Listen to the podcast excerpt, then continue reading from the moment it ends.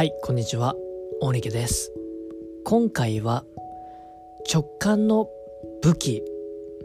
うん直感の武器というテーマで話をしていきたいと思っています。うん。で直感って聞くといやにわかには信じられませんよ。っていう方もいればなんかすごく興味深いですね。って感じで思われる方もいればうん。まあ直感なんかあってもなくてもいいんじゃないですか。直感に任せようか、まあ、任せなくてもいいかなとかね、まあ、なんかいろんな人がいると思うんですけど、まあ、僕自身は直感ってものはかなり使ってるようで使えてない感覚もあるんですけどすごく重要なことだとすごく捉えてます。直感は。特に自分自身の中では。ただ人によってはねなんか分かると思うんですね。私は直感を使ったらあんまりいい方向にはいかないかもしれないなとかね。なんか直感ってうさんくさいなとかね思ってる人がいると思うんですね。でそういう方はあんまり多分直感は使わない方がいいんじゃないかなって正直思いますよね。だけどなんか直感を使った方がいい人って大体わかるんですよね。なんか自分によく聞いてみたら俺は直感を使った方がいいと思うかって自分でね自分に質問を投げかけて「ああお前は直感を使った方がいいよ」ってね。なんか自分自身の心の中で誰かが、まあ、自分自身ですよね。心の中の自分がね直感使えってね判断を送ってきてるんだったら使った方がいいと思うんですよね。うん。そうだから僕自身は多分直感はね使った方がいいんだと自分自身では思ってます。うん、でなんか直感を直感ってなんかすごく難しいと思うというか難しいのかな。使える人は使えるけど実は使えてないというかそういうとても抽象的なものだというかインスピレーションというかイメージというかそういった類なものだと思うんですよね。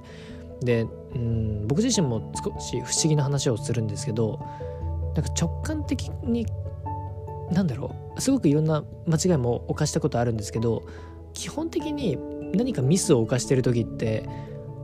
何ていうのかな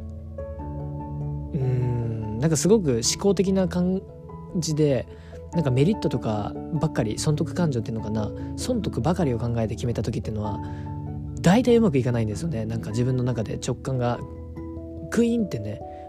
なんかアンテナが張ったような時じゃなくて完全に思考であこれはこうやって、えー、これはこうなってシステム作って合理的メリットがあるって考えた時っていうのは大体うまくいかなくてそうだからうん僕自身は結構直感で頼ってでちゃんとね感情で判断してって感じで今は意識づけているんですけども、まあ、人によるんですけどねこれは。だから何て言うのかな自分の中で直感的にでもいいですし感情的にでもいいんでこれだって感じなものがなんかピンとね来るというかねドキンってくるというかビクンビクンくるというかねなんかそういう最近はちょっと少ない感覚があるんですけど、うん、そういうタイミングが来た時はなんかもう乗り込むというかその直感に身を任せるっていうそんな感覚でやってますね。だからなんかあると思うんですよね。1年間に数回ぐらいは最低でもあると思うからそういうなんか直感っていうのかな。そうだからその直感を感じてドキンドキンするとかビクビクするとか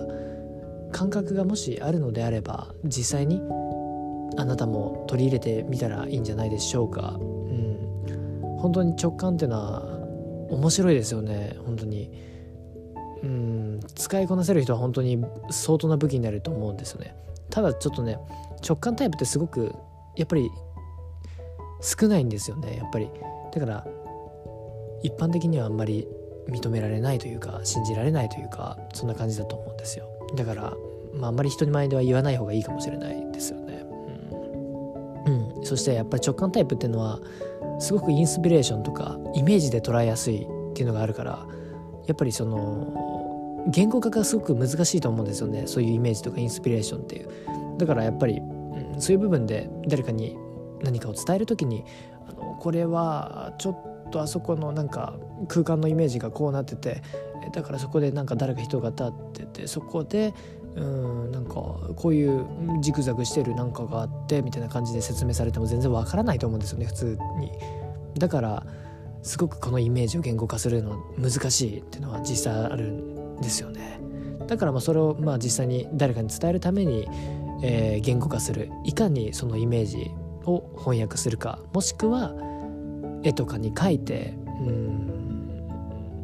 視覚化するというか